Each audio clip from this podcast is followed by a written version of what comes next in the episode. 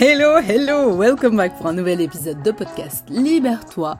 Je me présente, Mariam Zarwal, hôte de ce podcast. Aujourd'hui, je vais aborder avec vous le thème des cyclés du bonheur, basé sur le livre de Jill Wasselka. Je ne sais pas si je prononce bien son nom, mais dans tous les cas, les références seront en description et le livre s'intitule Les petits galets. Pour les habitués de ce podcast, vous savez qu'on en a déjà parlé euh, dans d'autres épisodes, en tout cas certaines leçons clés du bonheur y sont reprises. Ce sera une petite piqûre de rappel pour deux d'entre elles et du nouveau pour le reste. Et puis si vous êtes nouveau dans ce podcast, je vous souhaite la bienvenue. Je suis ravie de vous accueillir aujourd'hui, de t'accompagner pour un petit bout de ta journée ou de ta soirée. Et on se lance. Vous êtes prêts? Let's go Première leçon, L'instant présent, carpe diem, cueillir le jour. J'en ai déjà fait un épisode de podcast, donc je vais être très brève là-dessus. C'est juste une petite piqûre de rappel. C'est bien évidemment de vivre l'instant présent tel qu'il est, sans se soucier du passé, ni même se préoccuper du futur. Dit comme tel, ça semble être évident, mais après ça demande énormément de pratique. Et vous inquiétez pas, petit à petit, vous allez y arriver, vous allez pouvoir acquérir cet état d'esprit qui vous permet de vous refocaliser sur ce qui se passe dans l'instant présent, le maintenant, le tout de suite, et ne pas se préoccuper du reste. Deuxième leçon qui selon moi euh, est très importante en tant que perfectionniste et personne qui aime contrôler les choses, c'est pas évident. Et cette deuxième leçon, donc deuxième clé du bonheur, est le lâcher prise. Le lâcher prise, on en avait parlé dans un, enfin, je vous en avais parlé dans un épisode euh, qui s'intitule L'histoire du cheval blanc, où la leçon qui devait être retirée de cette histoire, c'est que ce qui doit arriver arrivera, et inversement. Donc tout ce qui t'arrive devait arriver. À partir du moment où on parvient à accepter cela, on parvient à lâcher prise et à se dire, bah tiens, finalement, si une certaine chose s'est passée ou s'est produite, c'est qu'elle devait arriver et que je n'avais pas de contrôle là-dessus. Je tiens à préciser que le lâcher-prise et euh, cette fameuse notion d'accepter ce qui arrive n'a complètement rien à voir avec son libre arbitre. Et donc il faut être acteur de sa propre vie, aussi cliché que ça puisse paraître, étant donné que je suis coach, le fait que je vous dis cette phrase qui peut paraître un peu bateau, mais elle est pleine de sens et pleine de vérité.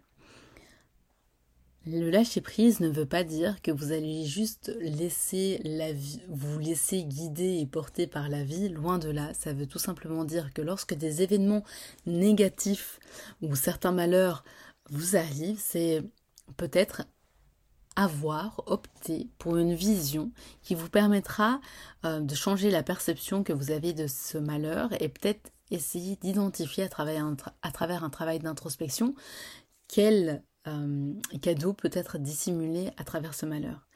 En général, ça peut mettre du temps et c'est peut-être après coup. En tout cas, pour ma part, c'est souvent après coup euh, que je vois le mérite et le bienfait qu'il y avait derrière une épreuve et que sur le moment même, c'est un peu difficile. Mais en tout cas, le fait d'accepter, encore une fois, que les choses qui nous arrivent peuvent être une bonne ou une mauvaise chose et qu'on ne le sait jamais d'avance, est extrêmement bénéfique. Avec cela, euh, et ce qui rejoint le lâcher prise, c'est de relativiser ce qui nous arrive. Euh, ce qui ne nous tue pas nous rend plus fort, c'est un adage qu'on connaît tous, qu'on a déjà au moins entendu euh, une première fois. Et puis il y a une métaphore qui est faite dans ce livre que j'ai fortement aimé, qui disait comme quoi les problèmes dans la vie sont comme les gaz. Au plus on leur donne d'espace, au plus ils vont prendre l'espace qu'on leur accorde. Euh, et cette métaphore, je la trouvais tout à fait pertinente, dans le sens où, dans la vie, si on donne la place aux ruminations, si on commence à réfléchir trop à nos problèmes, forcément, ça, prend, ça nous consume et ça nous prend énormément d'énergie. Mais au plus on s'occupe à faire d'autres choses et on laisse ces, ces ruminations et ce problème dans un coin de notre tête, au mieux on se porte, car ce problème, ces préoccupations vont prendre moins de place dans notre quotidien.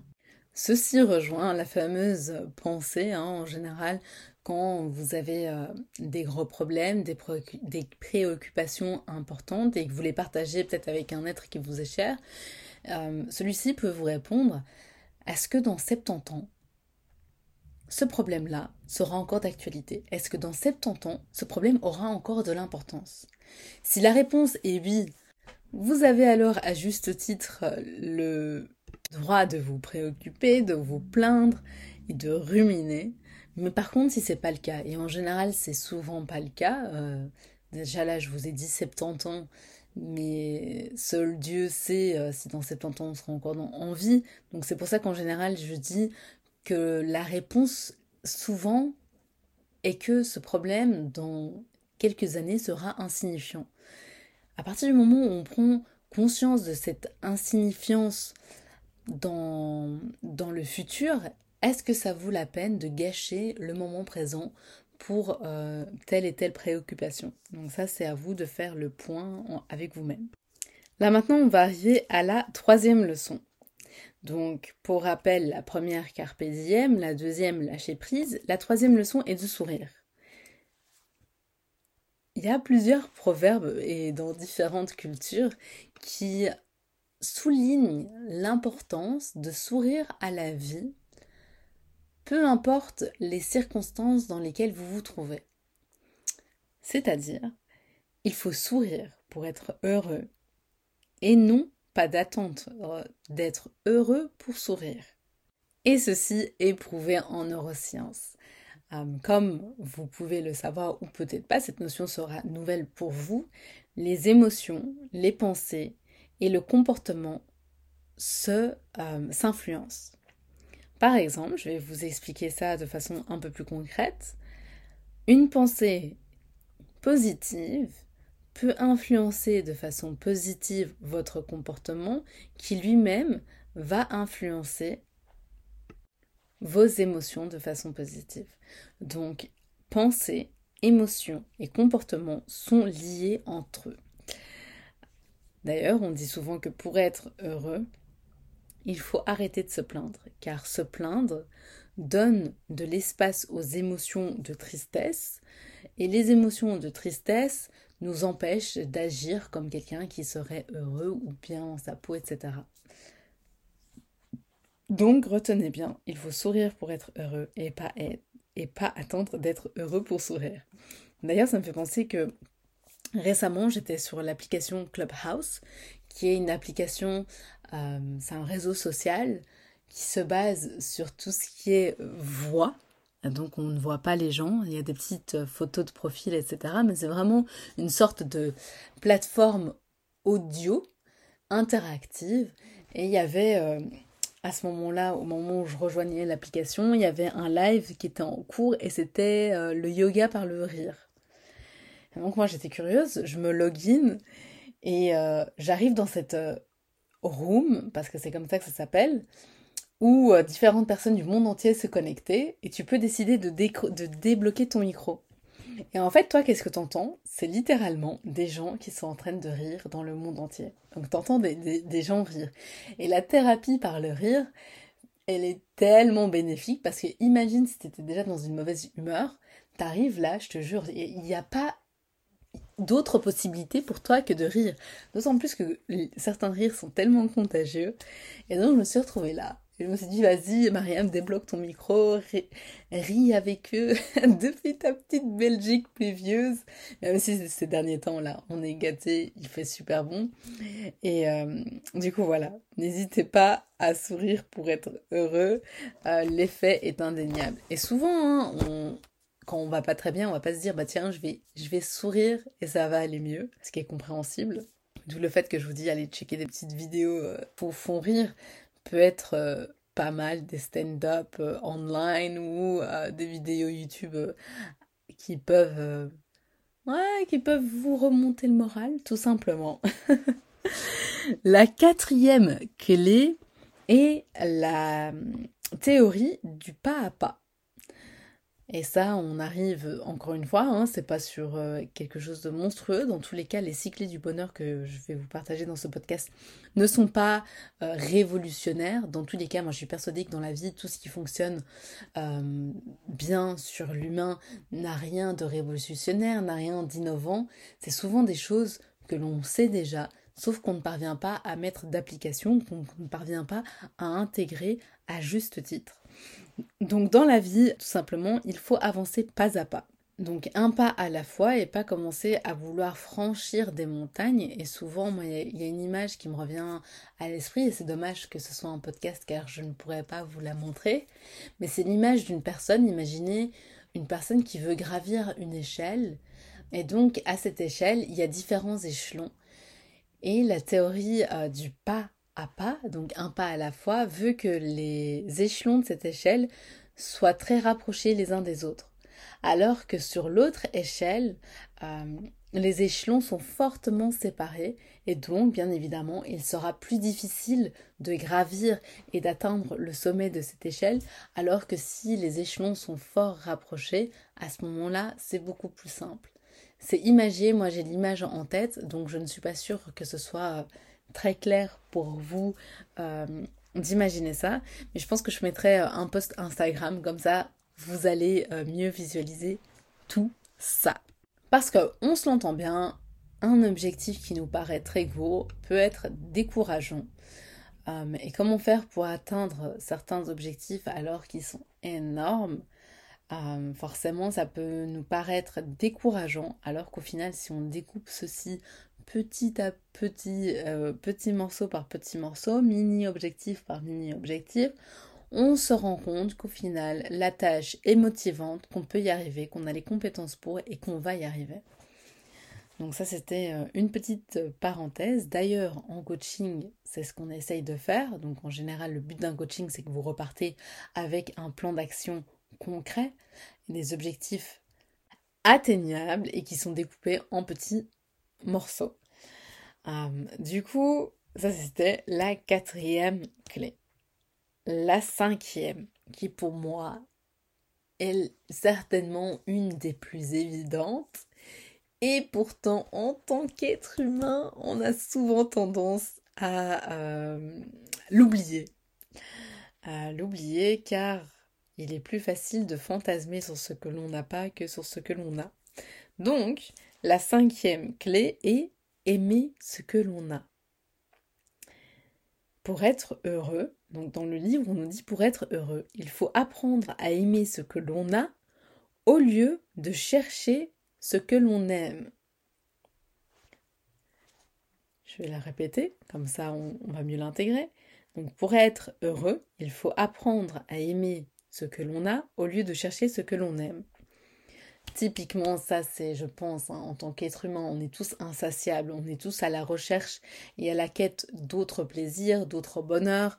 Euh, on, est à la quête, dans une quête et une poursuite au bonheur qui est juste euh, sans fin, que on oublie d'être dans cette énergie. Ah, ça y est, je parle comme certains gourous.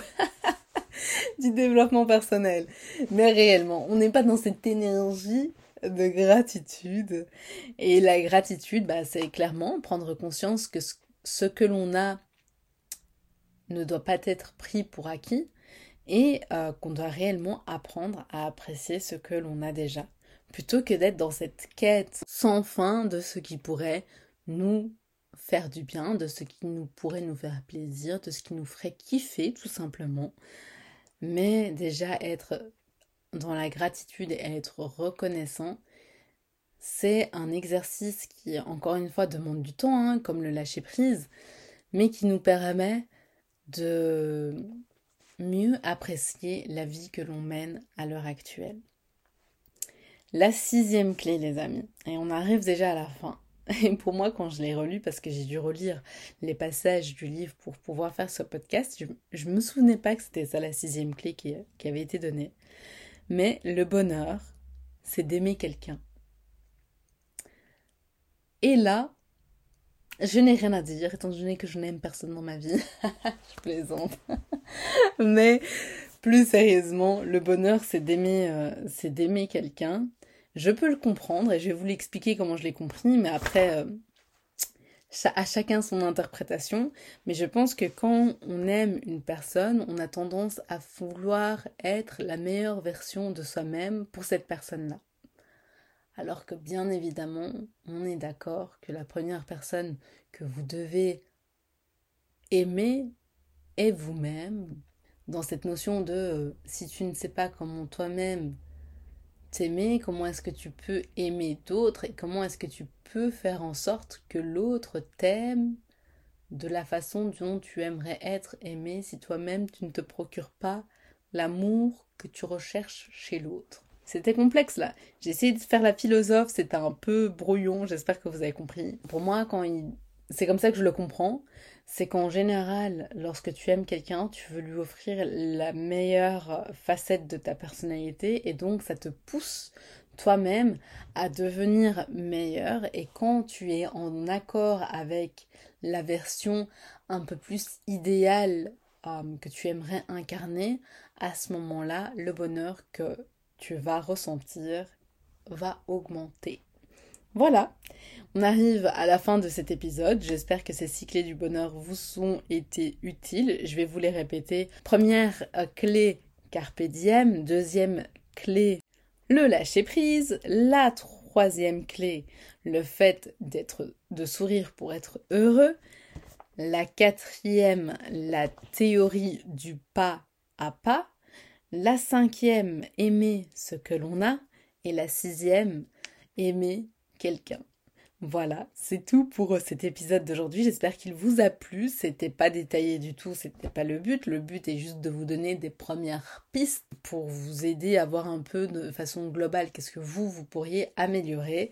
Et puis, dans les prochains épisodes, ne vous inquiétez pas, j'aurai l'occasion de développer le thème du bonheur. Euh, c'est un thème qui me tient très à cœur, étant donné qu'en psychologie positive, c'est ce que l'on cherche à étudier.